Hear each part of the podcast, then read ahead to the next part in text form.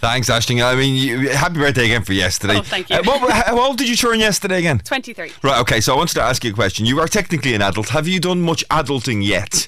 As in dealing with the stresses of life, because sitting four foot the other side of that wall is Ethna Quirkin, their show producer, who's flat, flat, flat out this morning adulting, trying to sort out her mobile phone.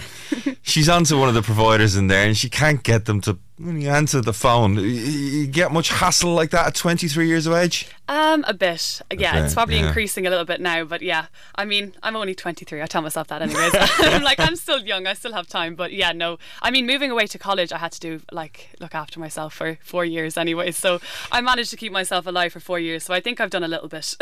Yeah, I mean, dealing with energy companies and all that sort of stuff, trying to get them on the phone is a nightmare. I was, Yeah. but uh, Ethan is starting to look a little bit more relaxed. Um, she might have. Her, did you get your phone sorted, Etna? Is it all done? It is. It's all done. We got a thumbs up Yeah, from yeah. Etna So that's one of the hassles. I hate doing that type of yeah, stuff. you get stuck on the line for ages, and then it's the music playing, and then the music stops. And you're like, oh, I'm finally through, and then it starts. Yeah, again, yeah, yeah, yeah, yeah. That Yeah. Mm-hmm. that, that that loop of desperation and um, anxiety all in one go. Well, listen, at least Ethnic Quick's got a smile on her face. She's got her phone sorted out. I'll be able to text her all evening long and wreck her now. Ashling, thank you very much. We'll talk to you again at twelve. KCLR Live, with thanks to the Fairgreen Shopping Centre gift card, the perfect gift for all occasions. See fairgreen.ie. 083 306 9696. That's the Dinner's Ready text and WhatsApp line that so many of you use to get your comments in. So many comments on our conversation with Kathleen Funchion um, at the start of the show about the uh, CAMHS situation. Desperate, I think, is the general sort of theme and vibe of most of them. But one text message did come in that's far from desperate because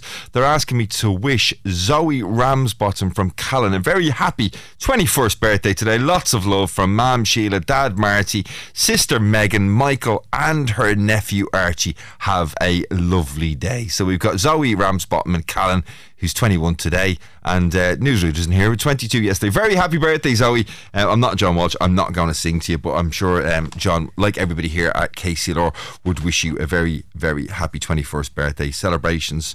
Is Monday a good night for 21st? Yeah, stretch it out. You'll get the whole weekend out of it. Zoe, happy 21st birthday. Coming up between now and 12 in a couple of moments' time, I'll be joined by John Hurley.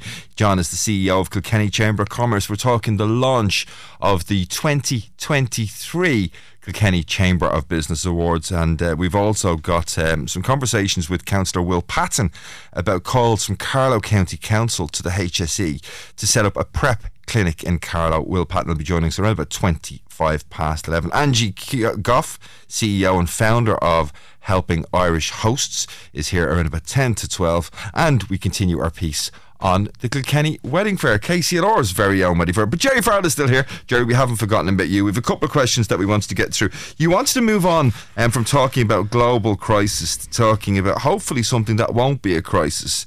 Budgetary kite flying. Right now, um, everybody knows what that is, but that's when the politicians test the waters in the months and weeks ahead of a budget by saying, we might do this, but I never said we were going to do that. Now that everybody likes the idea of that, is it an actual tactic that they use, do you believe? Oh, absolutely. Of course it is. Absolutely. And what we've seen already, Brian, is uh, things like um, uh, the USC is now back in the frame in terms of maybe a reduction in the USC, trying to improve the, the lot of the squeezed middle, I guess, uh, looking after um, our uh, elderly and retired uh, more so, and uh, also uh, families with young children. So there's going to be a lot in this budget for a lot of people. I think. Uh, I, I suppose prudence uh, would be the key from my perspective in terms of what we do when we shouldn't try and do everything in one year. And so I would be. I, I would be expressing notes of caution that you know there are some cautionary signs that some of the sources of our uh, Ireland Inc.'s income down the line may not always be there. So we need to be really careful about what we commit to in this budgetary framework uh, that's coming up in the next few weeks. And what I would say is probably what we're going to see is uh, some reasonably significant supports again to uh, to pensioners and to people with young families. Uh, and some of those supports might well be in the form of once off payments, which is probably not a bad thing because uh, you don't commit uh, the exchequer to a long term cost. So Yeah. I, I, I think that's that would be a good thing. Uh, Talk about the USC, right? Because there's been a bit, as we said, kite flying and talk about reductions of USCs and changes to thresholds at which people will enter various different rates. When was the USC brought in? And just remind us again how it was framed at the time. Yes, that's a good point. And I think from memory now, and, and John is here in the studio, and he might be able to correct me if I'm wrong, but I think from memory it was brought in when we had um, the IMF in town, and it was brought in as a way of raising additional taxes, and it was brought in as a temporary measure under a former um, Taoiseach Enda Kenny, and it was planned to be a, a very temporary thing. I may be incorrect on that, but I have a, a memory of it being about 2010 or 2011. Uh, it's 12 years on, it's still there. Uh, it it does exactly what it needs Is to it do. in going away of- away anytime soon? uh, well, there's two parts to that really. Is it going away? Probably not. Should it go away? Probably not, because we we Controversial. well, it's interesting because I think as we go into the next election cycle, much of the focus will be on the two H's, housing and health. Mm. We've never invested more money in, in, in both in the history of the state, uh, and yet we still have massive issues in both. And when certainly when I was growing up, um, the two main issues were employment and immigration. We don't have those issues anymore. We've solved the unemployment issue, and we have net immigration into the uh, into the country now. Uh, so I've no doubt we will solve those issues, but it's not about throwing more money at them. Uh, I think because the funding is massive. It's about right sizing them and perhaps uh, being a bit smarter with how we spend the money. But I mean that's very easy for me to say and maybe a little bit glib. But but I think from a kite flying perspective, we've seen a little bit of it. We'll see a little bit more. I think prudence should take hold, uh, and we shouldn't be just focused on the next election cycle, and Yeah. that's what concerns me. I just wonder. I um, I just wonder how strong Prudence's grip is. To be quite honest with you, I'd love to meet Prudence someday. Um, she sounds like a very interesting person. Well, I've got time just for one of our listeners' questions. It says, "Hi Gerry, I have an underlying medical condition. I'm in my early thirties. I want to protect my income. Will I get cover?"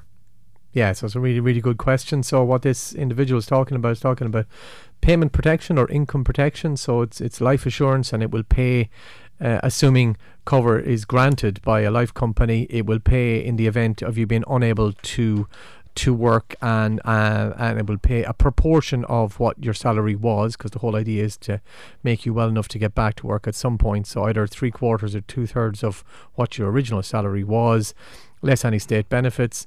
But if you have underlying medical conditions, obviously they need to be medically underwritten. Depending on the nature and severity of those conditions, it may lead to cover with um, a rating, cover with an exclusion for that particular medical condition, or perhaps indeed a decline. Okay. So an option might be to look at serious illness cover instead. Okay, so there are options. You wouldn't rule out totally, but there'll be hurdles to get over in relation to it one way or the other. Gerry Farrell, Castleview Financial Services. A pleasure as always to have you in studio. Gerry will be back with us next week, and uh, we've got uh, lots of time to get those questions. And if you do have questions for Gerry, I know they're always always popular. You can email them into us. You don't have to do it while we're live on air. You can email KCLR live at KCLR96fm.com at what any point during the day, week, or month that you've had time to formulate those questions. Gerry, thank you much always uh, for your time in studio. It's 13 minutes past 11. Something else that's become a very big part of not just the business calendar here in Kilkenny is also uh, becoming very much part of the social calendar in Kilkenny also because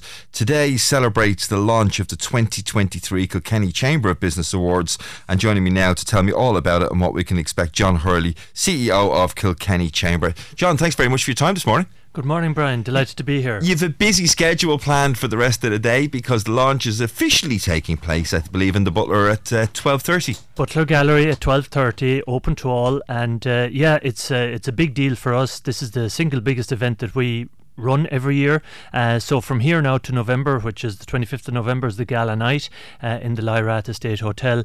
Uh, it's going to be busy, busy, busy, um, organising and running and, and the various different stages of the lead up to who the winners will be on, on the, the awards night. And of course, the event, as we said, the launch is taking place twelve thirty in the Butler Gallery. It's a free event; anybody can pop along. I mean, maybe if you're new to the business community here in the city and you've never had a chance to interact with the chamber before, it might be just a nice opportunity to pop along and get a sense of the work that you guys do. Absolutely, and people will wonder, you know, who's it for and what's it about and so on. And exactly what you just said there, Brian.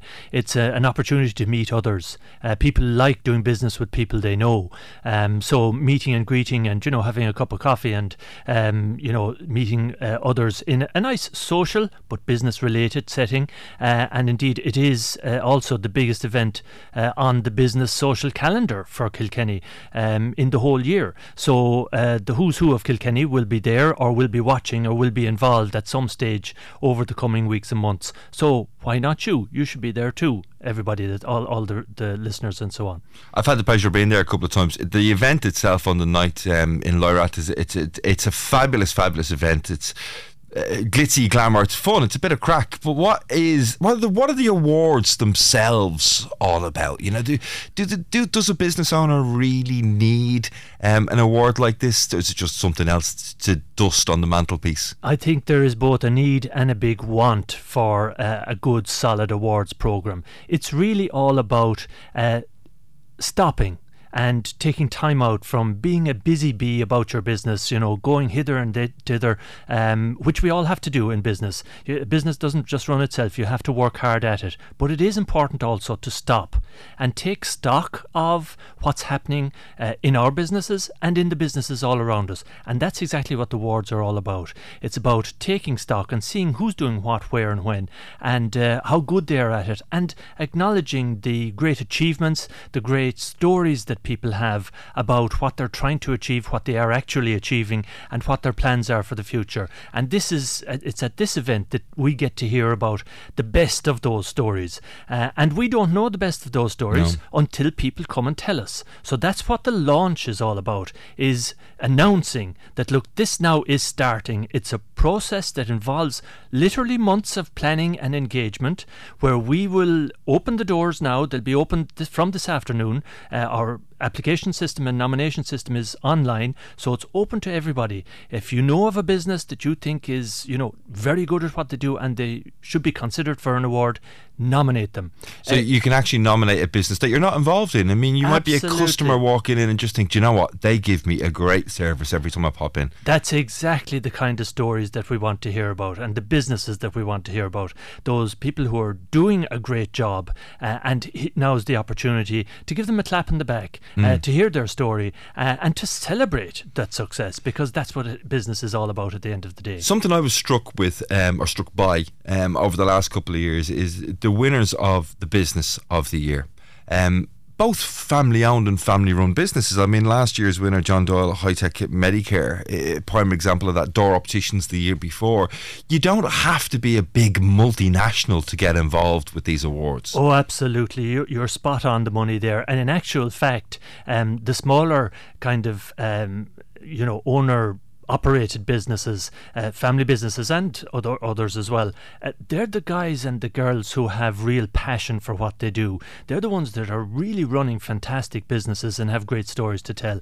And they're the ones, absolutely, that do tend uh, to to come through the the uh, evaluation process and get selected as winners. As, as you said, John Doyle's story um, in High Tech Medicare, um, a small business that came out of nothing in Clogh outside Castlecomer, um, to be being a, a huge supplier, um, a main supplier chassis for orthopedic um, equipment and so on. What a story! Yeah. Out of nothing, uh, grew grew this fantastic business. And I hope John won't mind me saying this, but John came across last year as a very simple, down to earth. He was just he was just somebody who was doing work and sometimes I think business becomes not becomes, but is perceived to be a little bit highfalutin. That you have to have degrees and you have to have gone to you know one of these fancy business schools somewhere. Um, John is just an example of somebody and his family, indeed, and the whole team of somebody who puts in the hard graft and cares about what he does. Absolutely, and and that comes through in the whole evaluation process now over the coming weeks and months, uh, where we will engage with all of the people who are representing their businesses and we'll hear their stories. We'll interview them. We'll ask them lots of challenging questions and so on on, um, because our our purpose really is to identify those businesses that have a great story to tell. And as you said there, you know businesses like High Tech Medicare, uh, John Doyle, and so he's so passionate about it, uh, and his family indeed, a number of family members involved there. Uh, it's a wonderful business, and we can great other businesses can get great support and ideas from that as well to see what he has done and what they have done in that space that maybe we we you or I could replicate in a different business context. It's a great opportunity to nick some good ideas as Absolutely. well. Absolutely, there's nothing nothing better than plagiarism in this kind of context. no, they don't need to reinvent the wheel sometimes. John, talk to me about we, we have mentioned and name checked there some of the more recent uh, winners, but looking back historically, what have some of the winners of this prestigious award gone on to achieve? Yeah, that's a good question because if you go back over the years uh, and look at some of the um, the winners from years ago, where are they? They're all still there, um, and they have all grown very significantly. Some of them sitting on yachts in Monaco, maybe. Absolutely, possibly so. Uh, what they do in their private lives is their own business. But just to take a, a few examples, um, go, going back nine or ten years ago, uh, you've Brian Dunlop Architects, um, and Brian has expanded. He's now based there in uh, Patrick Street, running a business, a brilliant business. T Butler Engineering, they're going from strength to strength, uh, almost 100% uh, export. Their story is phenomenal. Hermitage Genetics, they've gone international. Um, they already were dabbling in that area uh, and now are huge. Uh, Transfermate, need I say any more? Uh, yeah. Uh, the whole Clune technology story, and so on and so on. CF Pharma, Hughes Farming, you know, and indeed uh, Door Optical, which was the winner the previous year. Yeah. Um, again, fabulous family story um, with their, their wonderful new place out there in uh, the Loughboy. Uh, it's it, it, re- it, really is phenomenal. I mean, the stories just go on and on in terms of um, the amount of success stories that, that have been celebrated by the Chamber Awards every year. Um, when does it all start in terms of you know you've got the launch today? Are you open for applications um, uh, for today? Absolutely. Well, the the process is first of all we want nominations. Okay, sorry, so, nominations. So we, yeah. we want people to nominate themselves and their own business, nominate others, and there's no such thing as too many nominations because that opens the doors for us to start engaging with those companies. And there's no downside to nominating. If you nominate a company um, and uh, that comes into us, we then contact that company and say, you know, Brian Redmond recommended you for an award straight away Brian is in the good books with that company.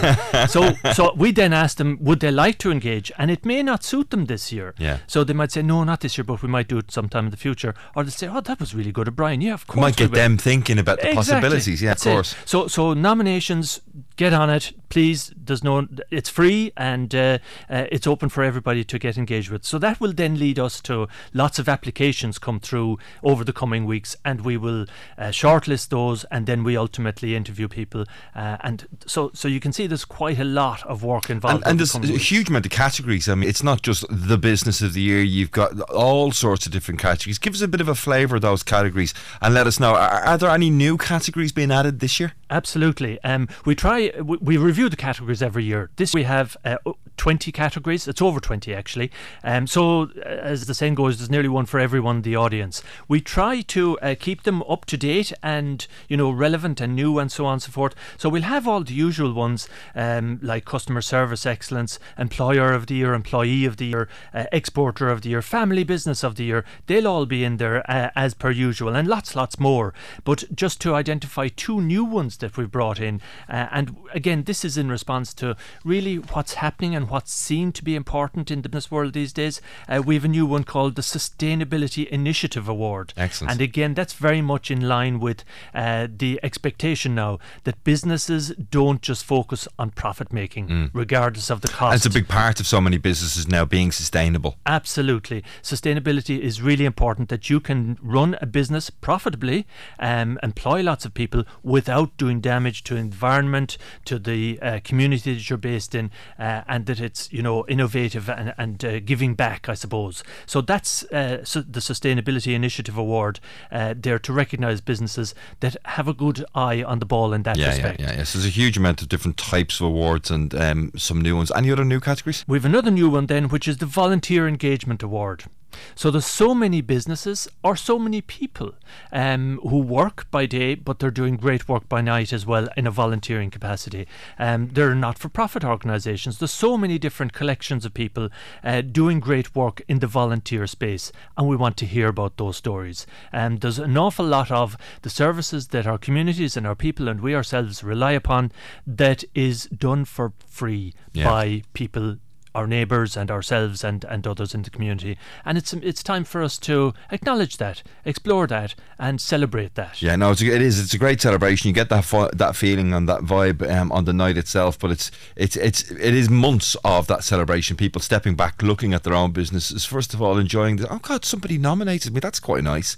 Maybe we'll do that yeah, maybe we should. And then the experience of stepping back and looking at their own business as they go through that whole process. That's a very good point, and that's something that has been fed back to us consistently is that businesses who have engaged in the process that it has forced them to stop and think about how they do their business, how they deal with their customers, with their employees, yeah. uh, and what their plans and strategies are going forward. Um, and that that has been hugely useful for them in their own business, not just to, you know, become a finalist in the awards, but to actually change and adapt how they actually do their business, own business going forward. Something else just came to mind, John, there very quickly. Do you actually have to be a member of the chamber to to be nominated or to consider? No, an, oh, you don't. Okay. No, no, we're, we're a membership organisation, but this is we open to all businesses in Kilkenny City and County. Yeah. Uh, that's basically the criteria. It's for Kilkenny based businesses. So it's not a closed shop. Anybody it's not a closed shop. yeah. And we don't want to know just the best business in the membership of Kilkenny Chamber. We want to know about the business, best businesses in the whole of Kilkenny. County. Well, it sounds absolutely brilliant. I, I have to say, I. Um, uh, applaud the, your own passion for, for business and indeed the passion and the work that the chamber does. You can see it in your conversation with me this morning. Um, are you looking forward to the event yourself, John? I have to say yes. I mean, I know it's a whole pile of work for us and the team in the in the Chamber of Commerce, but it's a, a great event. Um, it has consistently been tremendous night, the biggest night of the year, really for business socialising and networking. Uh, and um, the guys in Lyrath they do such a tremendous job. It's a wonderful night out. Um, so just purely to enjoy a night out, it, it ticks all the boxes, but it also achieves quite a lot for the business dynamic in Kilkenny as well. Well, John Hurley, CEO of Kilkenny Chamber, thank you very much for coming on and talking to us this morning. Uh, the launch taking place in just about an hour's time in the Butler Gallery.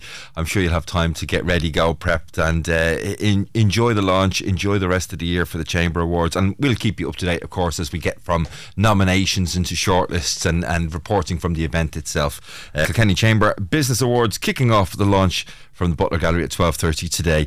Um, I'll be back with you in just a moment. We're going to continue our conversations around um, all of the various different topics we've got to cover today. If you've got any comment on them, 083 306 9696. That's our Dinner's Ready text and WhatsApp line. KCL KCLR Live, with thanks to Fairgreen Shopping Centre Carlow, with a fantastic range of shops, food outlets, and a state of the art IMC cinema. See fairgreen.ie. KCLR. You're very welcome back to KCLR Live. It's almost exactly 11.30. Well, news reached just over the last uh, 24 hours that Carlow County Council is to call on the HSE to set up a PrEP clinic for those who uh, suffer from HIV in Carlow. County Councillor Will Patton um, brings us some more of the details now. Good morning, Will morning your listeners. Yeah, great to have you there. I think you maybe panicked for one yeah, second good, when the good. start of the line broke up, but we've got you nice and clear at the moment. Just to, to start off, uh, is this come as a bit of a bolt out of the blue? Were there conversations um, behind closed doors around the table that it might be something that the council might ask for? Well, uh, I suppose it is a bit of bolt of the blue, but as the only gay and out gay member of uh, Carlow County Council, I suppose I'd be a little bit more cognizant of the need for a PrEP clinic in Carlow. Um, it, it, I suppose uh, you have to think about the fact that uh, it's about 40 years since the first reports of HIV and AIDS came to Ireland, and even today, HIV remains a significant public health issue.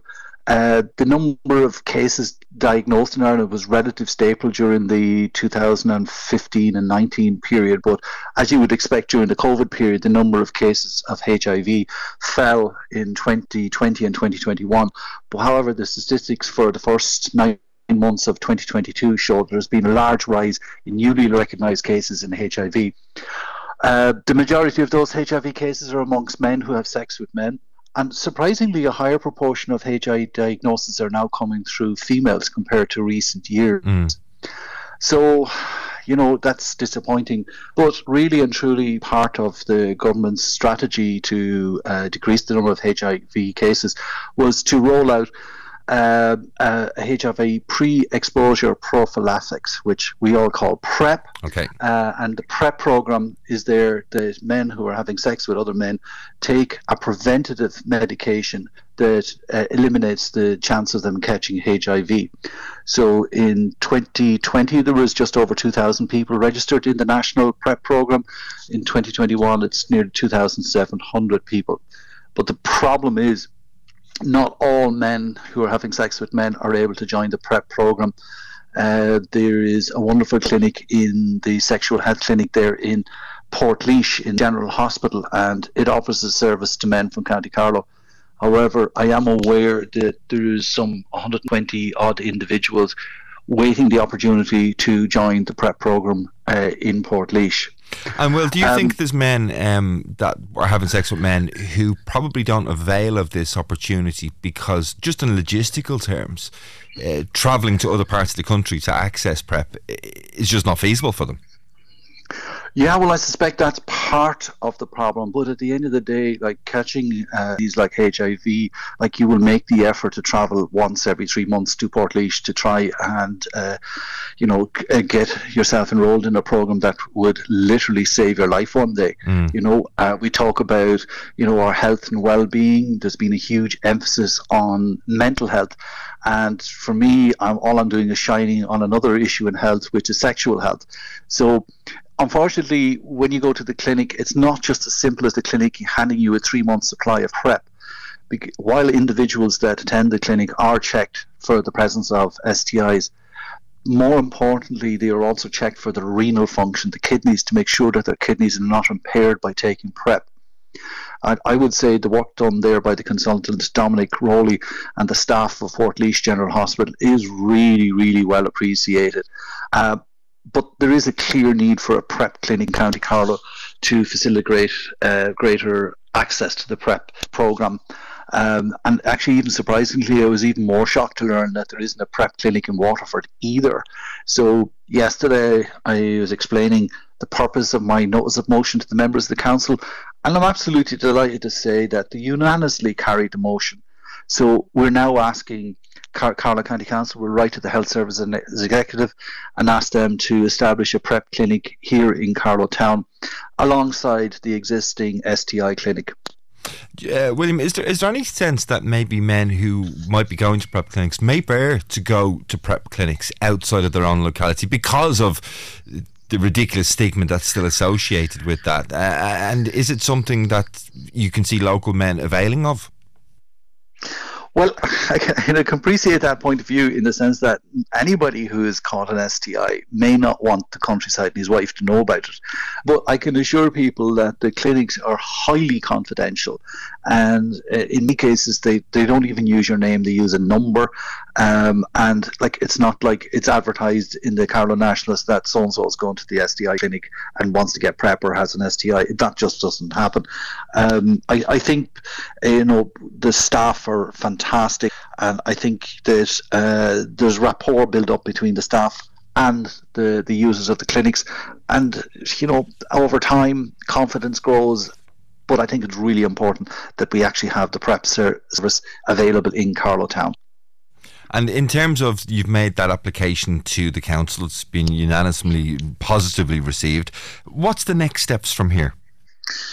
Well, the next step is to ensure that the HSE gets uh, a copy of the notice of motion, and in fact, uh, Councillor um, Arthur MacDonald, who is a member of the, the Health Service Executive uh, Consultative Committee uh, that uh, includes Carlow County Council, asked me to email him uh, with the motion and an explanation of what we, we require, and that he was going to bring it up at the next meeting of the HSE Consultative Board here for the Southeast. So I'm delighted to have Arthur's uh, support in that.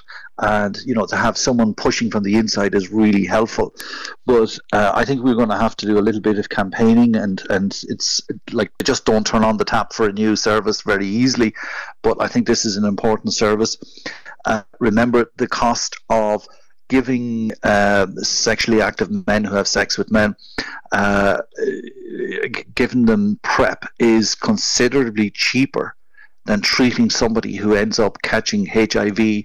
Uh, the cost of the antiretrovirals is considerably greater, and it's harder on the patient and harder on the HSE system. So, if you look at this from a preventative point of view, it it makes an awful lot more sense.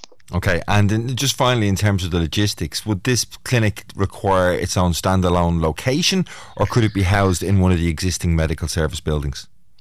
Well, I would hope that it would be run alongside the, the normal STI clinic here in Carlow in St. Dymphna's Hospital. So I, I, the biggest issue here is having a consultant to head it up so that if there's issues arising from the use of PrEP or there's questions about uh, an STI or whatever, that there is a consultant available to answer the questions that the patient may need.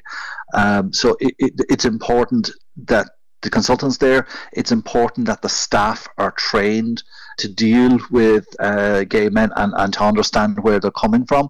And I think it's also important that the people who are using the clinics are actually open and honest and answer the questions freely uh, by the, the PrEP clinic staff. So again, you get a, a better build up and rapport about what's happening, and uh, you know changes in, in, in activity become uh, noticed earlier by the HSE, so they can prepare new programs for something might be coming down the line.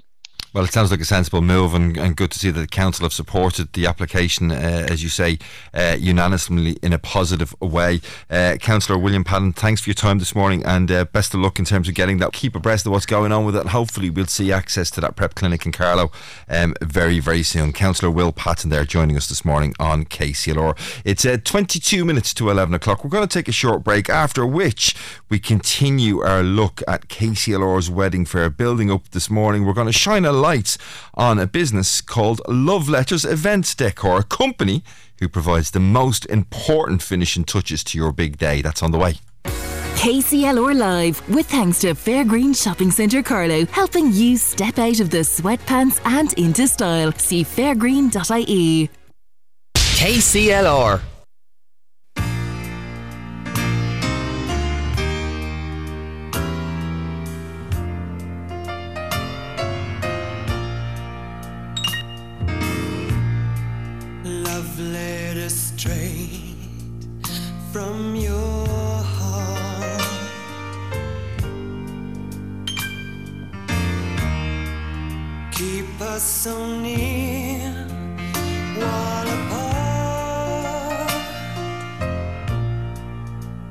I'm joined by Sharon Dean of Love Letters Event Decor. Welcome along. Thank you very much, and thanks for having me on today. You're going to be showcasing at our wedding evening coming up on the 28th. Yeah, and really looking forward to it. Looking forward to kind of, I suppose, showing the local hotels and local people too around us what we actually have, what we provide, and see, you know, they'll be able to see how unique our pieces are as well. Tell me a little bit about event decor, something that's really taken off over the last few years, isn't it? It really, really has, and I think couples probably have wanted to personalise probably their wedding days that little bit more, and are looking for decor that kind of I suppose, tells their story. And they probably want to invest in pieces that expresses a little bit about what they're all about, I suppose. For instance, we would have the wood and everything would be sustainable. So a lot of people kind of like to connect with that and bring the outdoors into their wedding. Um, you know, the people that might be completely, completely different. What we found this year is that people are kind of moving away from the traditional classical white, you know, the kind of very sterilized, and they want the more rustic, the more, you know, homely, natural feeling kind of brought into their wedding, which is fantastic for us. Are you seeing more and more couples coming through with a kind of set idea as to what they want the theme of their wedding to be? Yeah, absolutely. Absolutely. Like I said, whether it's nature, whether they want a musical team, you know, and a lot of them bring their interest into as well. You know, it could be records, it could be anything at all. You know, any, any of their interests really can be brought into it, which, which is super. What's your own background then, Sharon? Nothing got to do with weddings. Um, I'm a social care worker. Yeah, I, I originally looked into training as a celebrant. Kind of wanted to take do my other job more part time because I've been doing it quite a while, and uh, got got sidetracked. I would have always been creative. Would have always done a little bit of upcycling. That brought me a lot of joy doing that. So even bringing this to couples really kind of brings a, a joy to me as well to see the finished product, to see them happy with it. You just can't describe it. Where did the love of weddings come from then? I think it was just looking into the whole whole celebrant side of it. I suppose I'd be I would be a people person, and I would always enjoy telling people stories. There must be something really lovely in working with love. Absolutely, a joyous occasion. It can be very stressful for brides and grooms, and I think a part of the decor job as well. It's not in our criteria. But sometimes it's just to actually remind the couple, set aside one moment a week, Wine Wednesdays. Sit down for half an hour. Don't let it take over your whole week. Sit down for that half an hour, an hour. List what's important to you because it, it's totally consuming. I mean, and it's so overwhelming. There's so much stuff out there now. There's more decor. There's more wedding suppliers than ever before. I've noticed since COVID, and it can really, really be overwhelming. And you can kind of lose sight of what the day is really, really all about. And I think it's just breaking it down into separate elements and going, okay, what's important here? What's the budget? You know, to go over the budget, go back again, right, okay, why are we doing this? What's important to us? Just brings you back down to earth. Also on social media, you have Pinterest, you have Instagram, you have Facebook, constantly popping up with wedding things and wedding ideas. And then you find yourself comparing and worrying and stuff like that. And what if this isn't good enough? And what's that? And, and comparison is total thief of your joy and sweating about the small stuff and the little imperfections. You just have to embrace it all. So yeah, I think those little pep talks in between them choosing their decor is really, really important also. So we're kind of like counsellors as well. Yeah, absolutely. You certainly had me there with Wine Wednesdays, I can tell you. Um, so, from this wedding showcase, you're hoping to meet lots of lovely new couples setting out on the beginning of their journey together, I suppose, as husband and wife, or husband and husband, or wife and wife. What would you suggest that the couples who come along to the event seek from the night, I suppose, or any kind of top tips or questions that you would ask them to prepare so that they can get the most from the night? Goes for me is have a little bit of homework done before you come. Like I said, what's important? What are you looking for? Don't get sidetracked you know, you can come in thinking of in idea in one head. I want this, I want that. This is what I want for my wedding, and you can go in and be going, oh my god, but what about this? What, what about this? And you have to go back again. And okay, okay, what, what what are we about as a couple? What's our story? What's our interests? And I think bringing that into your day, and uh, I think that's just really important. Really, budget. Budget is huge, um, and I suppose for us, we're trying to be as budget conscious about couples as possible because we are sustainable and a lot of the stuff that we have, we actually haven't seen anybody else doing. We did a show last, our very first show last weekend, and people were totally blown away by some of our stuff, which we're quite rustic chic with our stuff you know, like I said, it's, it's all made from reclaimed wood. So we kind of took a chance on it, and and people loved it, which was brilliant. So we're testing the waters ourselves, and really knowing as well the ethos behind who you're hiring. What's their story as well? There's a lot of greenwashing going on there at the minute, and where does these products come from? That's what will be important to me. Mightn't be important to everybody. Yes, they well, may be the important things. I think you'll find loads of couples who will really connect with that ethos, Sharon. Where can couples find you aside from um, at our wonderful wedding showcase? I'm actually really looking forward to it. Really, really am.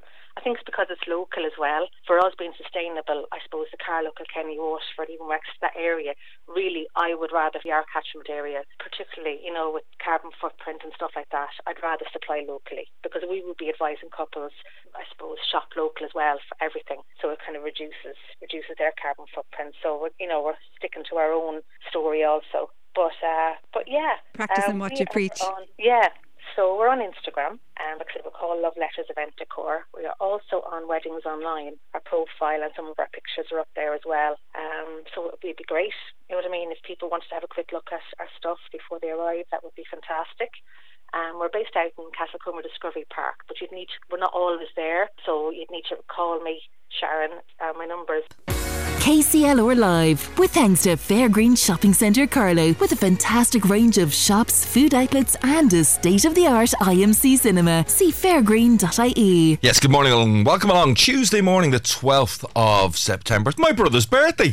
Just, uh, I did actually remember just before we came on air and sent my message. But uh, on with the business of today. We've got lots coming your way between now and 12 o'clock. Claire Finn and Paul Young from Lighthouse Studios, huge animation house here in Kilkenny. They'll be joining us about 20 past 10 this morning to tell us about Kilkenny Animated, an event taking place right here in the city between the 29th of September and the 1st of October. Gerry Farrell from Castleview Financial Services. We mentioned yesterday actually that it was the anniversary of 9 11, but Gerry will be taking an overall look at how these massive global events actually affect the pockets of the people on the street. Gerry's here around about 20 to 11. And we've got lots more besides, and we've got, of course, the launch of the Kilkenny.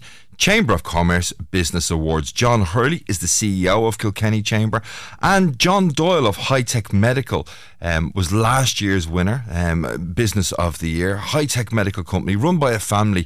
They'll also be in studio. John will be in studio telling us what the year was like as the Business of the Year and what they've got planned for the year ahead. Will Patton, Councillor Will Patton, Carlow County Council, calling on the HSE to set up a PrEP clinic in Carlow. Uh, Will Patton will be joining us around about 25 past 11 this morning. Our free phone number 1800 90 96 96. You can text us on the Dinners Ready text and WhatsApp line 083 306 9696. Sponsored by Dinners Ready. And you can email us as always KCLR Live at KCLR96fm.com. Do keep those texts and WhatsApps coming in. Great to have you with us between now and 12. But first of all, this morning, we want to take a look at the, uh, I suppose, what is a continuing story around CAMHS. Um, because over half a million, over sorry, over half of the children and young people referred to the child and adolescent mental health services are refused access in certain parts of the country. And unfortunately for our region here, which covers Carlow, Kilkenny, South Tipperary, Waterford, and Wexford, that has had the highest refusal rates. With last year, more than 51% of its referrals turned down. Joining me in studio to discuss this more, Sinn Féin TD Kathleen Funchion. Good morning, Kathleen. Good morning. How are you? Great to have you in as always. Um, some stark figures again in relation to Yeah. CAMHS. Yeah, and I think those of us that have been following the the CAMHS situation in one way won't be surprised.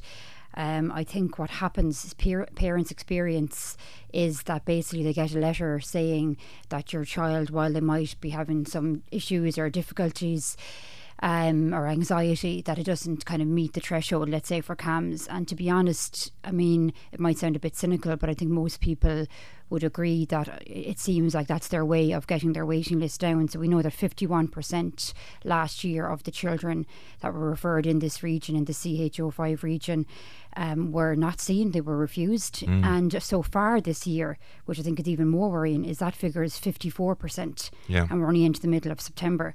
So, um, and that last year we had the highest rate in the country. So obviously we're going to be going towards that situation again. And I think it's very, very frustrating for parents because it's very difficult to know what to do. And most people, their first port of call is the GP, and then the GP makes the referral onto CAMHS. And then, first of all, for, for anyone who's ever gone through um, the follow up kind of application process, the paperwork and the stuff that you have to go through is very intense and can be very difficult for parents and very daunting. There's no real support with that. And then you get a letter to say, sorry, your child isn't going to be seen. But, you know, they, they there's very little w- what, what happens next. And at Yeah. the end of the day, like, you know, I just t- took down the actual number because that was 2,038 children we're talking about. Mm. Like, everyone we're talking about here is under the age of 18. And out of that 2,038, 1,048 were not seen. Yeah. So we, mean- we definitely need serious reform in this sector. I- I- the, the figures, I tend to be a bit nerdy when it comes to figures. I was looking at them yesterday, and, and the figures compiled by the HSE, as you said, show that in 2020, around 28% of the 17,500 approximately children and adolescents referred to CAMHS were turned down. Yeah. Uh, by last year, the refusal rate had increased to 40%. Now, this is nationally, we're not talking yeah. about specifically to this region here. Um, 8,676 of the 21,000 children referred to the local CAM services being refused. So far, as you said, this year, more than 4,300 children have been refused. And it was that word, refused. That's what got me sort of digging a little bit deeper because if you went to the hospital or brought your child along with a sick tummy, they wouldn't be refused treatment. Yeah. Um, it's important to understand though that uh, looking at the HSE's website, they say the following: there are many issues that can cause distress, like learning problems, social problems, behavioural problems, and health problems. There are many services available to respond to these issues for young people and their parents, like commu- and, and their parents, like community psychological services, TUSLA, the National Educational Psychological Services, and local family resource centres. So they're basically saying, as you point They're out, passing the buck, really. Yeah. So, to be honest, in that situation, because but is it is it okay? You're Yeah. saying they're passing the book. Yeah, They're saying that they're there to deal with medium to severe issues, and many of the issues presented are not either Yeah, medium or severe. when you're a parent um, dealing with a child in that situation and then you're told there's these services first of all you mightn't have a family resource centre in your area. Let's say you're living out in the middle of rural Kilkenny or rural Carlow and you don't have access to a family resource centre. That's that's um, one point to make on that. TUSLA uh, I don't know any parent, now, with all due respect to TUSLA, that would voluntarily contact TUSLA and say, "Can I get help here?" Because there is a fear there in relation to, and the, the, some of the work they do is fantastic around family support, but it's not also readily available. You have to be in a certain type of a crisis situation to get some of that support. I know some of the psychology services they're talking about, and some of those are drop-in.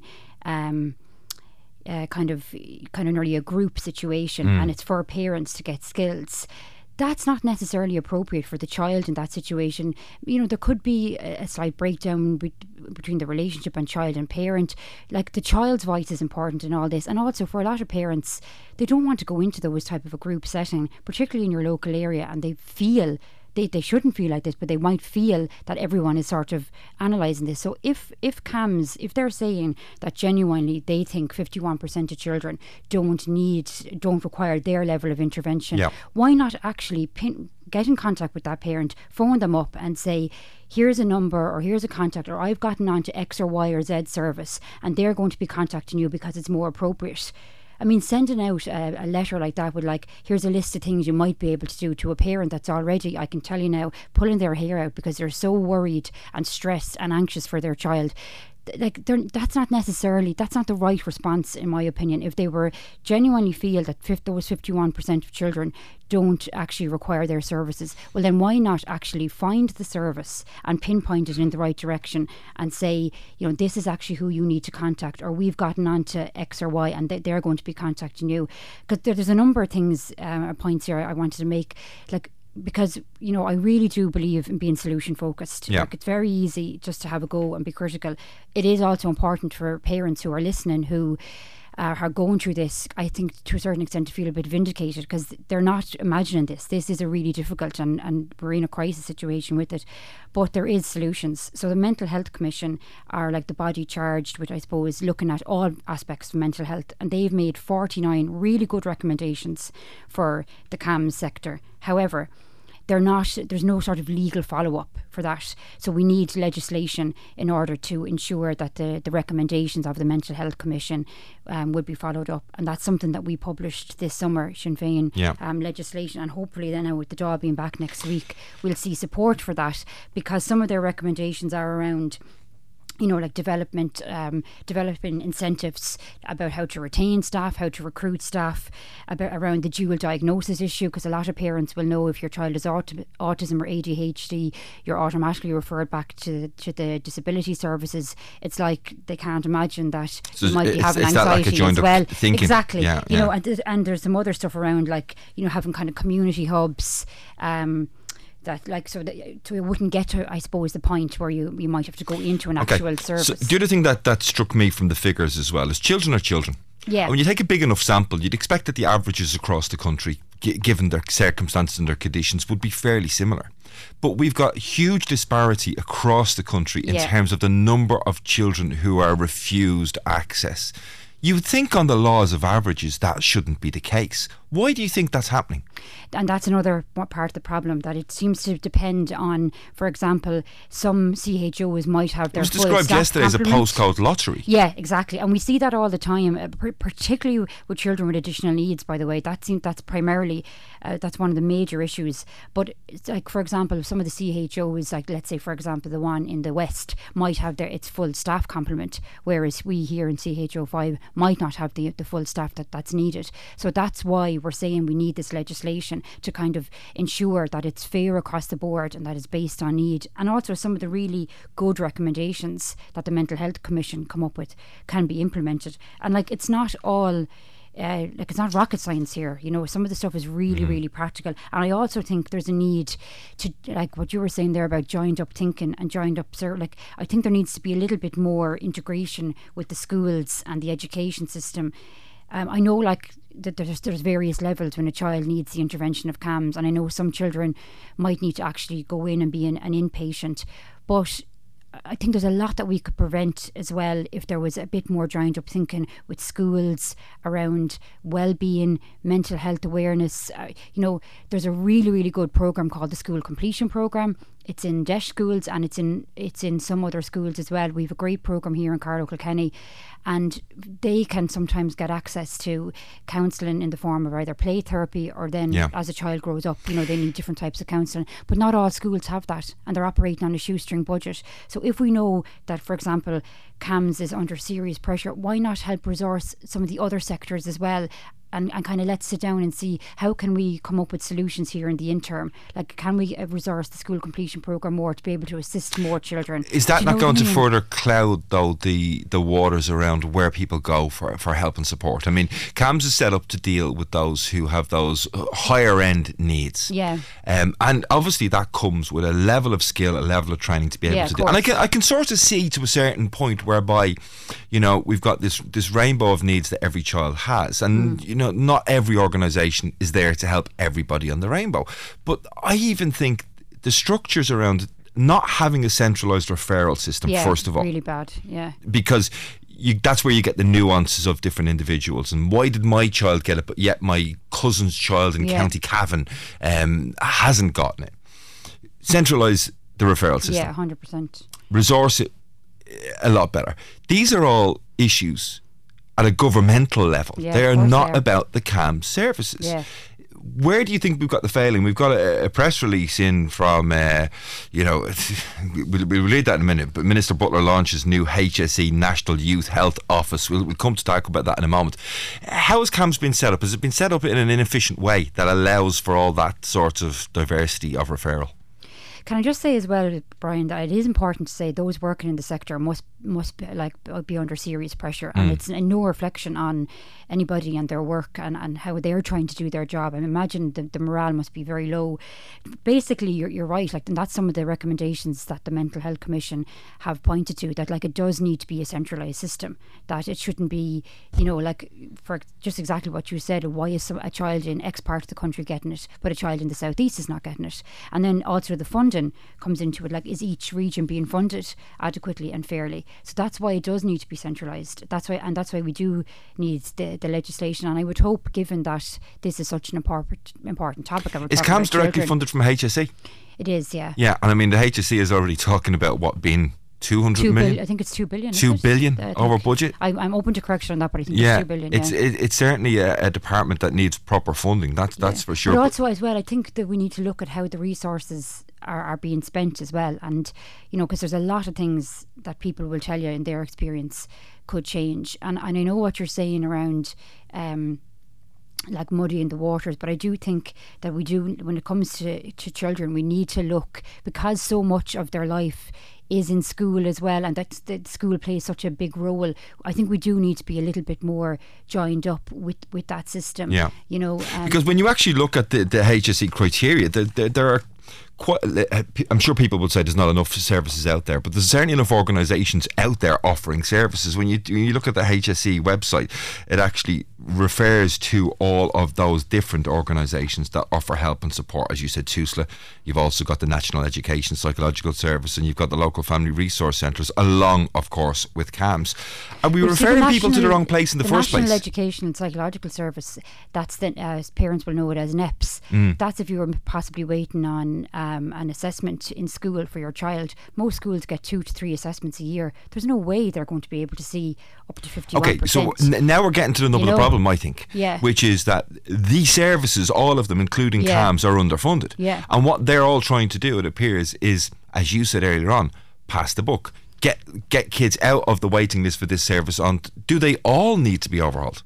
Well, I do. I definitely think we have a serious issue with, with staffing. We don't. We know, like, we, we, it's another conversation we've had this, not having the, the correct amount of staff in the disability network here in Carlow Kilkenny for children. So definitely, staffing is a major, major issue, and I think we need to throw everything that we can possibly throw at trying to recruit and retain staff in terms of, you know, going in and speaking to to schools, g- recruiting people directly from college, the offer of a job straight away, because we do actually need, and then they also need to look at, um, you know, these exit interviews when people are leaving, and to try to try and find out exactly what the issues are and how can we retain staff.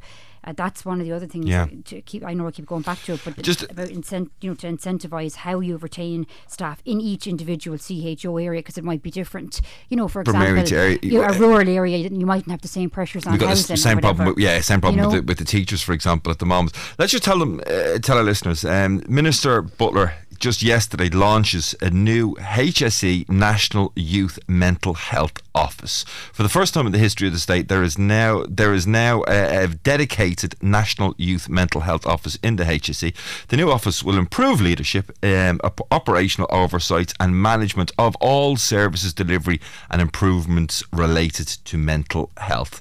Um, what's your thoughts on that from from I Minister see. Butler? Um, I just see in this press release that uh, she says it will provide for coordinated input across service, legislative, and policy development. So, if it does um, provide the legislation, because that's what we're missing here in terms of accountability, Yeah. there's no accountability because the legislation, there's no legal requirement as such. So, I think if it provides that, great. Um, I welcome anything that will change this service for children because I think it's devastating and heartbreaking to see children go waiting maybe uh, you know months and months and then finally they're told sorry you're not being seen by this service and like that's that that time in a child's life is invaluable you know and the the impact that has so if this works I welcome it Yeah. definitely Yeah. um, but I do think uh, and I hope it's not a situation where it just sounds like a great you know the cynic in me would say it sounds like some shiny new idea but is it really going to work? Yeah, I, d- I do think like we, we do need that, that legislation to pass and then we need to ensure like that there is that national you know so that it's not it's not dependent on where you're living that because you're in the southeast you're not going to be forgotten about. And then um the And I- I mean, I do think community hubs I think are are really good in terms of people being able to children being able to access um intervention like we talk about it so much, but early intervention, not just in, in terms of anyone with an additional need, but early intervention in any sort of a problem, in any if anyone is experiencing anything and you get counselling as early into that issue or problem, it ob- it has a, a better Yeah. impact. Text in from a listener. Um, it says, Hi, Brian and Kathleen. Uh, You're co hosting the show Yeah, very good. now. Um, CAMHS simply isn't fit for purpose. I had to, I won't read the whole text, it's quite long. I, I had to fight to get my child seen um, with them a few years ago. Uh, she was quickly discharged back to primary care and then on to CDNT, that's the Children's Disability Yeah. Network teams. Uh, the wait to be assessed everywhere was exhaustive. Um, I was lucky to be able to get pri- go down the private route and, and are now under the care of VHI. Recently, we had to be referred back to CAMHS for primary care as my child is medicated and primary care can't see a medicated child. CAMHS has refused to take my child as she is under private care. So unless we leave private care, we can't get access to CAMHS. And then there's a very aggressive, disgruntled emoji after that. Yeah, but there's a perfect example of that. That is like where, like, how on earth can they not can primary care not be allowed to see a child? Like, if there's if there's medication involved and that's all being obviously done correctly, like Mm. that that doesn't. There's I can imagine the frustration of that parent because there is zero common sense being uh, the next line she says is we're caught between a rock and a hard place, Yeah. where essentially the HSE are refusing to care for my child because I'm a private healthcare uh, using private healthcare as a crutch, where they the HSE have let me down. So uh, th- you got somebody there who's probably financially stretching themselves to try and have that private healthcare because the state healthcare can't supply what they need, Yeah. and now. When the private healthcare can't do everything, uh, it's just a and, mess. and that happens a lot for children's services because even when people might be able to access private care and it's so expensive like even assessments can be anywhere up to 2000 euro um, but even when they can afford it that it's not always available for, for children's services the, the private care but Yeah. that's that's a total failure for the child and that, par- that parent I mean, obviously, you chair a lot of committees in this area. Yeah. And at the I, I- I don't want to turn this into a, a political cockfight, Mm. right? But if you got the opportunity, where would you start with this whole approach to children's mental health? Does the whole thing need to be overhauled and rebuilt from the ground up, or is the structure close enough to be? I would start. See, this is the thing, right? So much of this work has already been done. Like in terms of that report, the Mental Health Commission, I would start with their 49 recommendations and that legislation to underpin to ensure those recommendations could be could be made. That's that's exactly where I'd start. So it's not like every, all, ev we have to kind of start at the very start and nobody knows what to do here. Like there's some really good, strong recommendations, and if it was underpinned by legislation, it puts the pressure on that that has to be done. And So I it's the lack of legislation that's that's, that's well, report- it's not just that. Sorry, it's the lack of legislation right now in terms of the urgency. But over years, I would say investment and its cutbacks. I think in lots of sectors, uh, we are paying for the cuts that were made in 2008, 2009. You know, where we cut back in occupational therapists, speech and language therapists, Mm. and now we're scrambling to try and get all those roles filled. So ultimately, it's underinvestment over the years. But now we're at this stage where I think we need the, the pressure of legislation, but it needs to be um, that the kind of national, like that everyone, regardless of where you're living. But I think the, that that report uh, on the, men- the Mental Health Commission is excellent, and they have so many good suggestions in that Yeah. that you could uh, you could start implementing. You're not going to be able to do anything overnight, but if they if they would at least accept those recommendations and say we're starting and we're implementing X, Y, and Z this year, and then how many, like you know, even to pick two years and and implement them over that, that Okay. period of time. Um, Kathleen before I let you go, um, just to ask your, your your thoughts on Micheál Martin's comments that um, will they, won't they? Maybe they will, maybe they won't, and it's the media that's pushing um, Sinn Yeah. Féin into government. I, I thought that was very funny.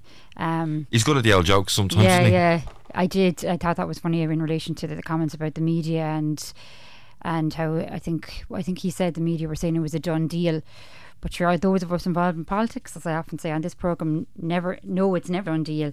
I think he is um, probably afraid to fully rule out any sort of coal- future coalition because he doesn't know like what where that will leave them. But it, it's hard to know what's going to happen. It's it's all to play for, as they say. Yeah, I think that's the line that Micheál Martin used as well. Oh, did he? Oh, gosh. Oh, no. We have to finish on a different you're note. talking in step with Micheál Martin, Kathleen Funchion uh, from Sinn Féin uh, TD. Uh, thanks for your time this morning, Thanks as always. much, and um, if anybody's got any thoughts on that camp situation or other stories like that listener sent us in a few moments ago, 083 306 9696, our dinner's ready text and WhatsApp line here. Stay with us because in a couple of moments' time, we'll be talking to Claire Finn and Paul Young um, of Lighthouse Studios. The world of animation, almost centering around Kilkenny City. We'll be getting their thoughts on a, a fabulous event coming up towards the end of this month. Stay here. Uh, I'm with you right the way through till 12. KCLR Live, with thanks to Fairgreen Shopping Centre Carlow, helping you step out of the sweatpants and into style. See fairgreen.ie. KCLR. You're very welcome back to KCLR Live. 29 minutes past 10 o'clock this morning. 083 306 9696. Uh, we've gone from all things political to all things creative because I'm joined, joined in studio now by uh, Claire Finn and Paul Young. Claire's from Lighthouse Studios. Paul is from Cartoon Saloon, two of the biggest animation studios. I, I think we can say globally at this stage because with all the awards and everything else that you've all received um, over the last number of years, uh, it's definitely warranted. You're both very welcome. Great to have you in. Thanks very much for having us. Yeah, you yeah. might. But you, you've already gotten it. You don't need to take it from me. You know, some of the biggest uh, TV and movie awards in the world have landed here in Kilkenny over the last few years. Um, Claire, talk to me first of all about how a name did Kilkenny end up being such a centre for for the world of animation? Well, I'd say actually Paul might be better to actually talk about that thing because he's actually responsible for it because he's from Cartoon Saloon and we are brother and sister Yeah. studio. But Paul, would you like to Well, your it, you know, because Tom, like I, Cartoon Saloon was set up uh, with Tom Moore, Nora Twomey, and myself. Yeah. And we both met. We all met in in college in Dublin in Ballyfermot, and Tom is from here. Tom Moore. So we had space with Young Irish Filmmakers, which is still on the go, and I'm happy to say my daughter is going to join this year. She's only ten, but that is was an amazing organisation for them when they were kids, Young Irish Filmmakers, which has spawned a load of amazing actors, directors, people in film all over the world now as well, Mm. actually.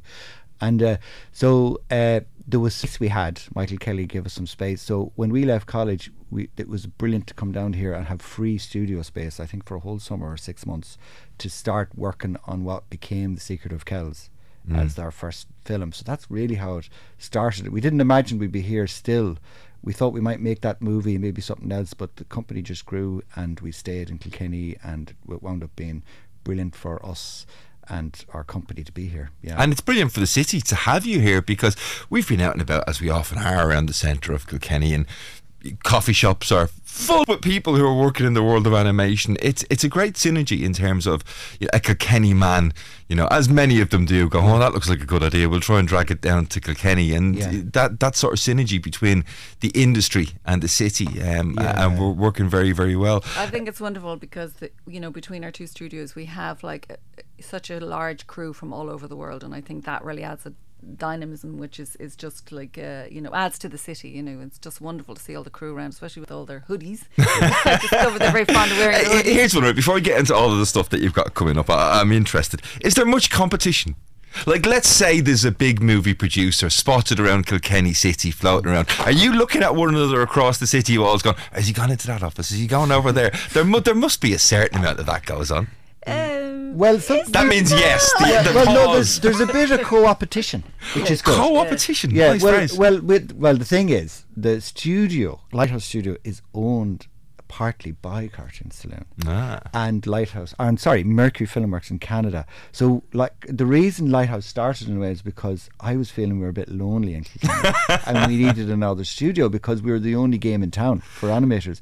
And so Mercury Studios, this Canadian studio, wanted to set up in Europe and encouraged them to set up in Kilkenny. Mm. And then they tried that, and then the guy who was going to set it up wanted to move back to Canada. So he asked, "Can we do a joint venture?" So that's kind of how Lighthouse started. Yeah. So we help each other. Yeah. So the great thing is, is that Lighthouse does a very particular type of thing, and we do quite a different sort of thing as well. So we're complementary, and so that, and we try to sort of help create work for bu- all the animators that we've brought down. Yeah, we try. I think us. that's where we collaborate, even though we're working in slightly different pipelines. And so I would say, you know, cartoon uh, cartoon saloon are, are very auteur driven, and we are sort of more agnostic. We are we really have a quite broad slate in terms of like we don't have a particular house style. Yeah. So we want to attract. I suppose actually that kind of.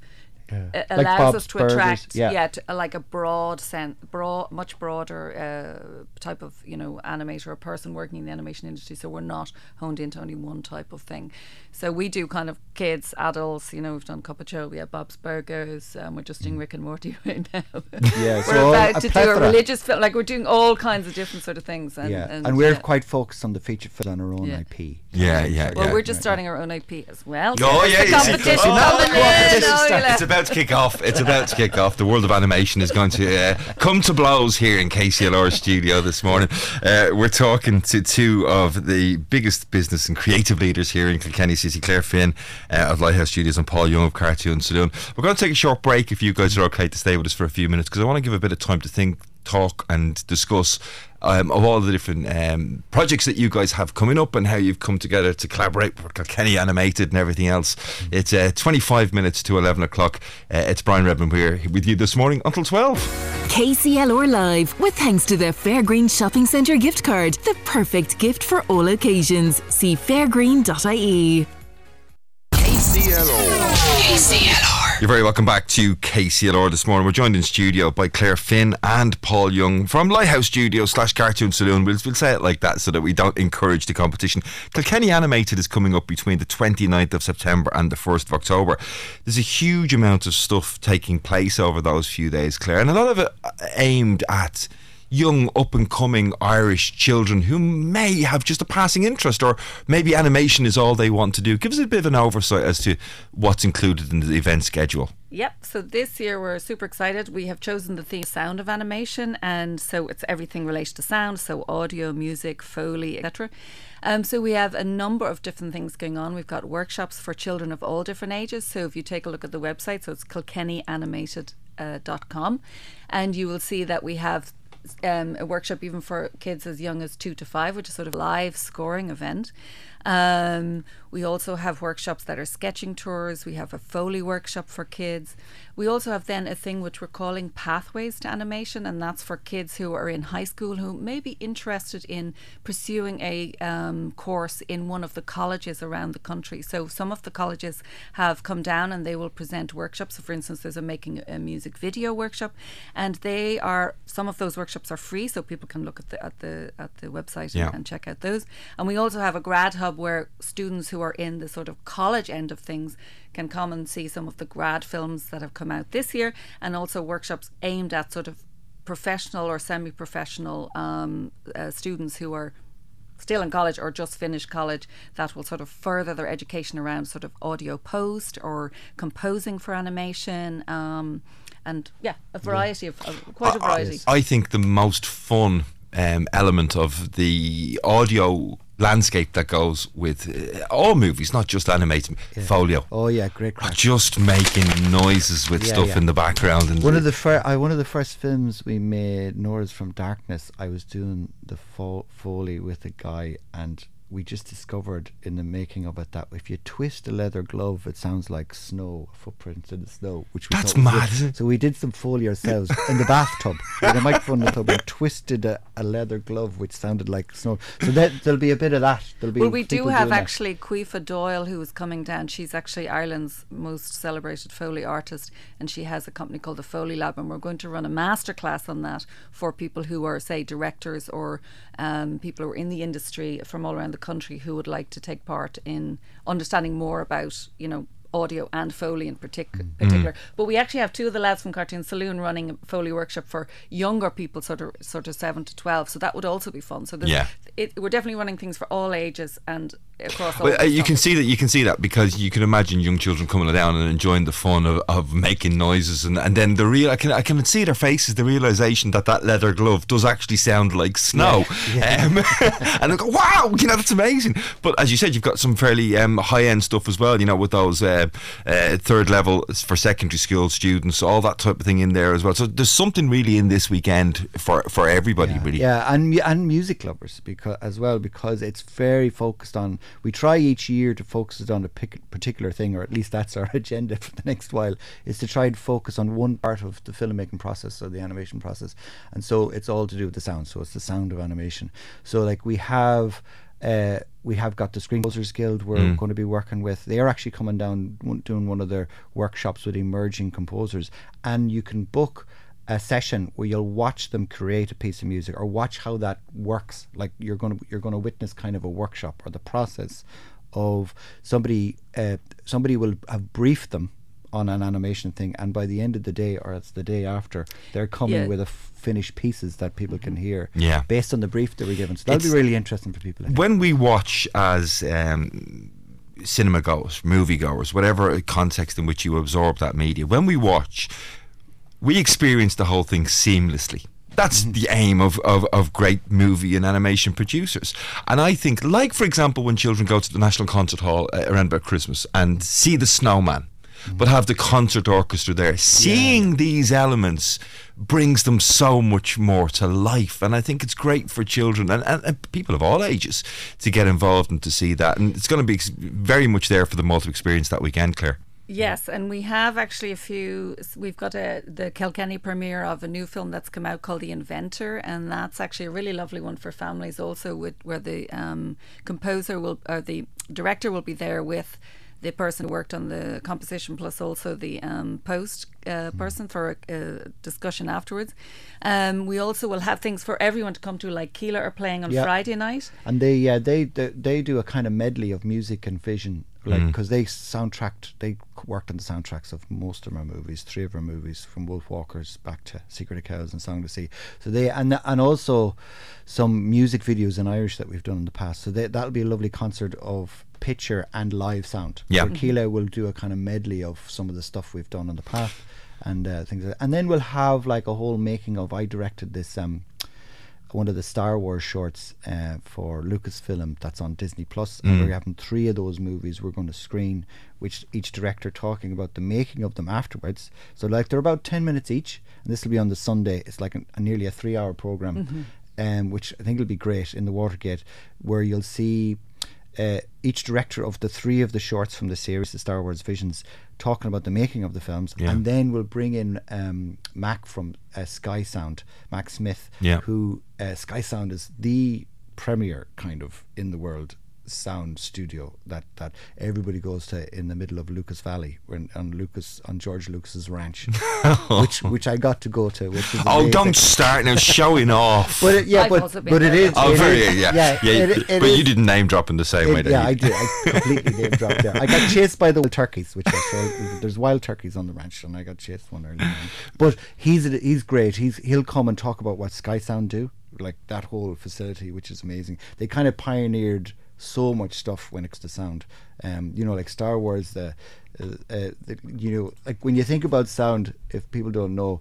The lasers that come out of the guns in Star Wars. What makes them? and how it was a guy he discovered, uh, Burtt. Oh, I'm forgetting his first name. He's a very famous sound engineer who we're trying to get over actually as That- well. Maybe another time. Yeah, it was a pylon, electrical pylons with a with a wrench. He hit the pylons with a. You know that sound? yeah, yeah, yeah. yeah. That was the sound. That's the sound of laser guns. So it's those kind of stories. We, you, Yeah, the, ki- about. love all that sort of stuff. I mean, it's a huge program of events, and I know we have a few other bits and pieces to talk about. I mean, absolutely. I mean, I'm sc- I'm scrolling. I'm scroll. I'll do a foley artist thing here. That's me scrolling in the background. There's tons of events taking place, but you can find out all the information on them simply by visiting kilkennyanimated.com um, and all the events are on there. But you did mention at the start of our chat that, that you're doing something or we're doing something with you or We you're are, doing something. yeah, So yeah, we it- are- we're that? I'd like to be in the know. yeah. What's that all about? So we're doing actually, um, like we're doing right now. What you're doing as a job and what we're doing at the moment is what, what, how do you become a foley, uh, a voiceover artist? So we're actually have Louise Kiely, who's again Ireland's premier uh, voiceover casting agent, and she's going to come down to Kilkenny and with a director from Lighthouse Studios, Jilly Fogg, we've set up a session where you can try out to be a voiceover artist for the day. So we have um, that we will have create a small ad and everybody will get a chance to work in pairs. We will um, direct, we will cast. Um, and we will give everybody the recording at the end of the day. And the winner, who we've deemed maybe who's done the voiceover, we'll take that ad and we're going to put it on KCLR, and you will very kindly be airing it for the week. and we're going to do it. um, we'll probably do it around Paws, the animal rescue. So we, we're doing goodness all round. Yeah, we're yeah, putting yeah, it in to yeah, support yeah, Paws, yeah. who are a wonderful organisation down there in uh, Mullinahone. It sounds like a fabulous industry to work in, Paul. Uh, yeah, yeah, it's it's it is great. I mean, it combines. Great thing about animation, it's hard. Like it's quite complicated making any animated film because there's so many moving parts. But you get to use everything. So like the careers in animation are both artistic and visual, sound as we're focusing on Mm. for this festival. There's production. There's people. We've got people working in legal. We've got people working in finance. We got so it it combines as an art form. It combines acting and music and drawing and almost like a cinematography, but you're kind of drawing it. People don't realise how many people are behind the scenes. I mean, Mm. regular listeners know I'm involved in a small little TV show. There's 120 people on the crew. Yes. To produce two hours of live TV, I can't imagine what a crew, you know, for Yeah. for, for some of these events that you guys are working Yeah, on. well, on a on a feature film, you can get up to about 250 to 300 over the course of like two years or Yeah. or so, just getting the film made. On a TV series, That's why the credits are so long. Yeah, yes, and dogs and production babies. It takes so long. People have babies in the middle of from start from the start of a It- film it's to a the end. slow process. Can you I ask, for as a parent, to the world of animation, because you're my own channel to the world of animation, um, when we go to the cinema, as the movie or the animation starts, could you tell us at the beginning, this movie contains a post-credit scene? Because oh. the amount of time my kids will not let me move out of the seat until the last credit Yeah. has rolled. There's, post, there's got to be post credit. There's got to be post credit. Yeah, no, I, this. animation that rarely happens because it costs so much money to animate anything. You're not going to like leave it to chance for somebody to see it to, to the end. It's, I think Marvel movies kind of started that one with Iron Man Yeah. or something. It became you have to watch it out for it in Marvel. Yeah, the amount of my life I've spent watching, and maybe I should stay in the cinema to watch the Well, credits to give watch, credits. it is a, it does encourage people to watch the credits and Yeah. see all those wonderful people who made it. Well, it's a sound like uh, uh, it's first of all great to see such a thriving industry here in the city of Kilkenny. It's it's second of all great to see the industry both from Lighthouse Studios and Cartoon Saloon doing so much for the community as well. And Kilkenny Animated, as you said, coming between the 29th of September and the 1st of October. It looks like a fantastic programme of events. Everybody can check it out live on air. Um, thanks so much for your time this morning, uh, Claire Finn from Lighthouse Studios and Paul Young from Cartoon Saloon for joining us. And we'll have full details that opportunity for people to get involved here and possibly voice an ad for KCLR in the days, weeks, and time ahead. It's uh, 13 minutes to 11 o'clock. We're going to change tack after this ad break. We'll be talking about how global events affect the pound, shillings, and pence in your pockets. Do stay tuned. KCLR Live, with thanks to Fairgreen Shopping Centre Carlow, helping you step out of the sweatpants and into style. See fairgreen.ie. KCLR. You're welcome back to KCLR this morning. 12 minutes to uh, 11 o'clock. It's important to get the time right. I don't always manage to do that, but I have done so this morning. Gerry Farrell is in studio. Good morning, Gerry. Hey, Brian, good morning. Good morning to the listeners. Did you enjoy that chat about animation? I did, actually, and I'm working really desperately hard on my voice now to see if there's a, if there's a casting I t- role for Gerry Farrell. Well, Gerry Farrell, I t- I think I have the perfect role for you. You know, at the end of a radio ad where they do all the terms and conditions, sense of back and forth, blah, blah, blah, blah, blah. I think that'd be perfect for you. I, I, I just think keep it really short and to the point, uh, and you'll keep people with you. Well, that's the aim, keeping people with us. Listen, um, it is the 12th of September today. The, it was the 11th of the 9th yesterday. We mentioned the fact that it was the anniversary of, of 9 11, 22 years ago. Um, almost 3,000 people lost their lives in that tragedy in uh, the Big Apple. Um, but the impact of 9 11 was more than just on those individuals, the families, the people that were there on the day. It had global ramifications for probably years afterwards. How do these massive global events affect the pound, shillings, and pence, as I've been putting all morning in my pocket? Yeah, it's a brilliant, it's a brilliant question, and and it is timely. You're right. Twenty two years on, Brian, and I was taking a look at this, and so in the week of 9/11, obviously the U.S. stock market closed more or less for the entire rest of that week, uh, following the events of that morning, and when they reopened, the markets in the first full day. Uh, and some avid listener will probably correct me now, but the um, the main New York Stock Exchange collapsed by over seven percent in in a day, um, and the Nasdaq, which is the technology stocks um, primarily um, uh, stock exchange, collapsed by about fourteen percent within that. Uh, that that first full week of trading. So what we saw was well over a trillion dollars of assets wiped out of people's, particularly pension funds, in a very very short space of time.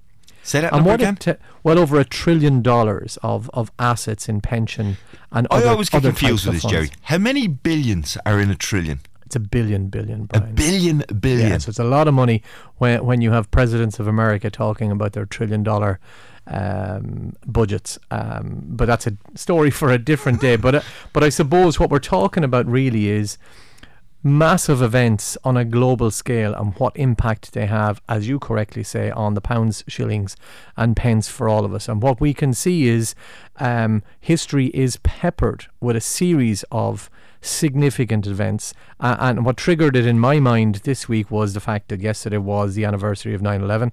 But even if we look beyond that, from that period of time to now, we've had a series of crises. So if we take the Irish situation, so of course we were affected by by 9/11. Of course we were. The rest of the world was too. And when the U.S. market is affected, everybody is affected because it is the bulwark of the world economy, and it continues to be. And some would argue that it will continue to outstrip China for, for, for many years to come. Again, that's an argument for another day. But so so we take so that's 9/11. That's 22 years ago, Brian. Uh, and it's taken us a number of years to, uh, or sorry, it, it, markets bounced back pretty resiliently actually in 02, 03, 04. And then we had a bit of a, um, uh, uh, uh, I guess, a purple patch, certainly in Ireland in the early noughties up until about 2008. And then we had a global recession. And many people of a similar age to myself, and perhaps yourself, and maybe a little bit younger and a little bit old, older, will remember that because, yeah, I heard Kathleen Funchion talking this morning, and we're still paying the price for some of the cutbacks that we had to endure um, during that period uh, from 08 to 011. So, so what what we're saying is that history is peppered with significant events. So we move on from there, and we had uh, uh, no sooner had we begun to sort out our economic woes in 11, 12, 13, 14 in this country, then our nearest neighbour decided to exit the EU. Yeah. And that created another crisis, uh, an existential crisis, in fact. And we're seven years on from that, and that still hasn't been resolved, and we're still dealing with that crisis. And then then obviously we move on and we had COVID and it was another existential world crisis. I mean, it, with, not just within your own lifetime, Gerry, but I mean, looking back as much as we can within history, have you ever known a period um, of 20 odd years now, consistently, whereby there have been these large. I mean, Brexit was sort of global, but maybe not quite, but certainly as far as the Ireland's economic criteria sort of uh, landscape um, goes, it was global as far as we were concerned. Um, 9-11, you know, financial crash in around the sort of time, Brexit, COVID, war in Ukraine. Has there ever been a period, or are we just forgetting with the passage of time? So, so there's a couple of things to point out. Uh, I think we are forgetting with the passage of time. I, I think for sure because with the passage of time, events are reported more in much more detail and more up to date immediately than ever Mm. before. So we're living through the events, all of us, more than ever before, say in our parents' or grandparents' time. So that's the first thing. The second thing that must be reiterated, and I guess this is the point of my conversation in this space, Brian, is no matter what we seem to face, um, we see that markets and markets are made up of ordinary people and some extraordinary people uh, in terms of um, uh, investment markets, bond markets, corporate and government bond markets stand the test of time. Yeah. They've been around for decades, hundreds of years, in fact, in some cases, and they've gone through all of and more of the crises we've spoken of. Uh, and sometimes those crises are peppered very, very close together, and yet uh, what we see is um, a resilience in, in, in markets that continues, and Yeah. that and, and that is pervasive. So that's there should we should take some confidence from that. And I think you know to try and put as much of a positive spin as we possibly can on, on all those massive global events that, that have affected global markets, which is immediately where you went. You went from global events to the markets, and we're not talking about the markets where you and I are going to buy our fresh veg from. We're talking about you know the Nasdaq and the stock exchange all over the world. But I couldn't do anything to prevent the financial crash. I couldn't do anything to prevent 9 11 happening. I couldn't stop the war in Ukraine. I couldn't prevent COVID. I couldn't convince people in politics and power in the UK to, to reverse the decision on Brexit. How important do you think it is for the man and woman in the street to just focus on their own little four walls and you know the, the few pence that they've got to invest or spend themselves and not become overawed by these massive global events? Yeah, well, very important, and I think you, you've you've hit the nail on the head in, in one sense because control what we can control, and one of the things we can manage, and we seem to have begun to get better in this country at is dealing with crises. So we've had. Uh, you've named four or five crises over the last 15 good at that. I years. can find a good Uh, crisis, And we've mate. had those, and and we've managed uh, our way through those crises. There will be more, and there will be more coming. And the point is to to understand that, as Donald Rumsfeld, a former U.S. Secretary of State, I think, or Defense Secretary, said, the known unknowns and the unknown unknowns. We don't know what's around the corner. We don't want to know what's around the corner.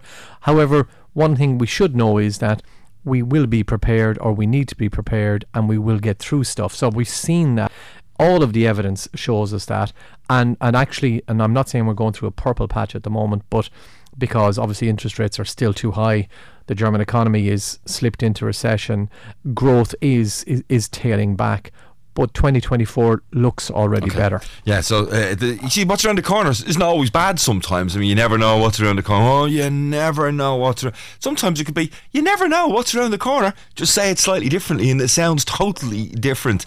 Um, Gerry's going to stay with us till after uh, the 11 o'clock news because we want to talk about budgetary kite flying and obviously to get to some of your questions. Um, going to take a short break, at which point we'll be nearly on the 11 o'clock news. KCL Live, with thanks to Fairgreen Shopping Centre Carlow, with a fantastic range of shops, food outlets, and a state of the art IMC cinema. See fairgreen.ie. on my Instagram page to make an appointment to come have a look at our stuff. Great stuff. So, Sharon Dean, Love Letters Event Decor, lovely to chat to you and really looking forward to seeing you at our wedding showcase coming up soon at the Medieval Mile.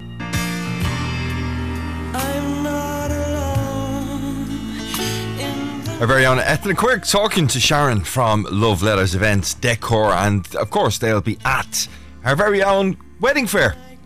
Medieval Mile, 28th of September. Nearly said 29 there. 28th of September, Thursday the 28th, coming up in a couple weeks' time. Uh, You can go along. It's free for those who want to attend. All you've got to do is register online. You can do so by visiting any of our KCLR platforms, um, social media pages, website, anything like that. And for those who are popping along, not only will it be a bit of fun, a bit of an evening out happening between 5 and 9, you don't need to take any time off work. There's also the opportunity to win a 1,000 euro holiday voucher. And I'm sure even if you're not the person getting married, you'd still be able to uh, find somewhere to spend that money on. We'll continue that series tomorrow, and after the break, we'll be talking to Angie Goff. She's the CEO and co founder of Helping Irish Hosts, an organisation that helps families who are helping others. KCLR Live, with thanks to Fairgreen Shopping Centre Carlow, helping you step out of the sweatpants and into style. See fairgreen.ie. Carlow, Kilkenny, CLR. Yeah, it's 10 minutes to 12 this morning. Um, great morning. Mm, Weather's still not quite as good as it was last week. But it's not raining today. That's a positive, I suppose, for mid September. Um, after this little ditty from Niall Horan, it's called Heaven. We'll be talking to Angie Goff, as I said, CEO and co founder of Helping Irish Hosts. Strange around. You float across the room. Your touch is made of something. Heaven can hold a candle too. You're made of something new. Let's not get complicated. Let's just enjoy the view. It's hard to be a human. Niall Horan with Heaven. Seven minutes to 12 here this uh, Tuesday morning. It's the 12th of September. Um, time now to speak to Angie Goff because Angie Goff is the CEO and founder of Helping Irish Host. It's an organisation that helps family who are hosting or indeed helping others. And she joins us on the show now this morning on the phone line. Good morning, Angie. Good morning, Brian. Great to have you here. I mean, helping Irish hosts. Just give us a quick little oversight as to where that uh, idea came from. So, Brian, we sprang up in response to the war in Ukraine last year when I started hosting two families in my house and built a network then of other people locally who had taken people into their homes um, who had fled from Ukraine. And now we're part of a consortium of partners, including the Red Cross, Peter McVerry, IOM, and the local authorities, who match people in who match people who've come to Ireland seeking protection into Irish host homes, and there are now 16% of the Ukrainians who live in who are living in Ireland are living in host homes. So there's over over 10,000 host homes in Ireland have at one stage or another hosted, um, and currently just over seven and a half thousand people have Ukrainians living with them in their homes in Ireland and Because- pledged properties. Like it's amazing. Yeah, and at the time, obviously, it was an emergency response, and we were just trying to find people who were willing to take the, you know, these other families into their home, um, and people just stepped forward and stepped up to the plate, as it were. But there, there wasn't initially a huge amount of uh, help or support or education or training or connectivity for these people. You really, obviously, must have felt that then, the, the need to create this. Oh my God, Brian, totally. Like people had arrived in our house, we didn't know what we were supposed to do with them, really, apart from would you just give them a hug? And we made spaghetti meatballs that night, and we all sat down together with this tr- these traumatized families who'd arrived with literally nothing, just themselves and their cat like nothing. And that was back in March of last year. Um, so now people who are moving into host homes are have been here for a while or whatever. And but but since last year, we started writing down what we were doing, and then another host built a website, and we all started putting our experiences in and the things that you do when somebody needs to cut cover social welfare or or sign up for a doctor or go to a school. What do you do? So all that stuff has is now a very big toolkit. Like it's a book that's also on a website to help people who are doing so resources and support Yeah. people Because, I mean, when somebody- aren't doing it by themselves. when somebody arrives into your house in those circumstances, you're you're pretty much everything to them, really, aren't you? You, I mean, you, you're you're providing them at a home. You're certainly providing them with Uh, love and attention for the first couple of days, meals. But you're also trying to give them.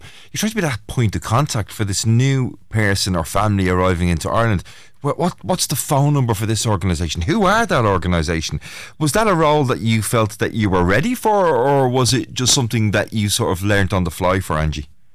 Not at all. We just learned it. We made it up as we went along, but it was absolutely grand, and what an experience it has been. So there's all the expertise of people living the experience that can help each other. Like we reached out to other people for help, like as always happens in Irish communities, asking other people to give you a dig out. Like so when Yeah. families moved into our house, you were asking. I asked the builders who had worked on our house the year before. They came, put up shelves, put up shower curtains, put up. Di- they they fixed a room in our house up like a like a little apartment for. I can imagine it was something like you'd see on one of the TV shows and uh, the crowd arriving in and It- doing. I didn't know who was coming into the house, and like be looking around, the fridge was full. That some Trish next door had filled up the the fridge. Somebody else had put a cat litter and all the stuff. It, just people ro- rose to help, and they are continuing to rise to help because not everyone has a room in their house that they can put somebody Absolutely. in. Well, you've formalised all of that sort of structure now a little bit more over the last, um, you know, two years nearly at this stage. Um, and you've got an event taking place tomorrow in Father McGrath Centre here in Kilkenny between seven and nine. Tell us about that event and what people will find if they pop along. So we're coming to the Father McGrath Centre. We'll be there from half six to nine. We have Kathy Sheridan, who is a journalist from the Irish Times and presenter and wonderful lady. We've done these roadshows around the country in various places, Clare, Donegal, Cork, Fingal most recently, um, where we just bring anyone who's hosting is welcome to come. Anyone who is curious about hosting is welcome to come.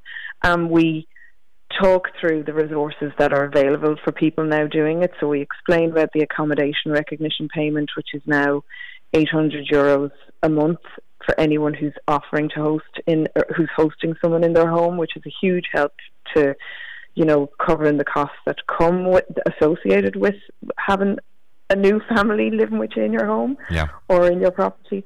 Um, and we go through all the different things that that that are available now, like our host support sessions and every fortnight. Like the local, we plug people into local networks.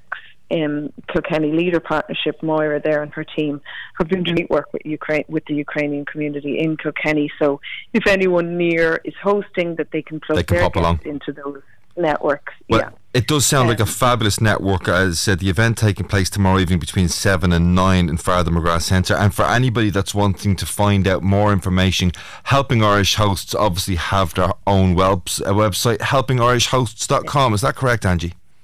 That's right, and all the information is up there. And if they don't make it to Father McGrath Centre tomorrow night, we're at the Ploughing Championships next week for As three will days. be. We've built a kitchen in a shipping container, and we've planted it in the field. And we're there to have cups of tea with people, to talk through how things are going if you're hosting, to help you with the headaches, or if you're coming to the end of the hosting journey, how you move your guests on, or how you help them move themselves on. Yeah. And we have all the answers to those kind of things. So come see us at the Ploughing if you can't come. We see us will do. Uh, tomorrow night. Angie Goff, CEO and founder of Helping Irish Hosts. Thank you very much for that. Uh, touch late to the news at 12, but we will get there. John Keane is up after the news at 12. I'll be back with you tomorrow morning. Thanks to all the team, and most importantly, thanks to you for listening. Take care. KCLR Live, with thanks to the Fairgreen Shopping Centre gift card, the perfect gift for all occasions. See fairgreen.ie.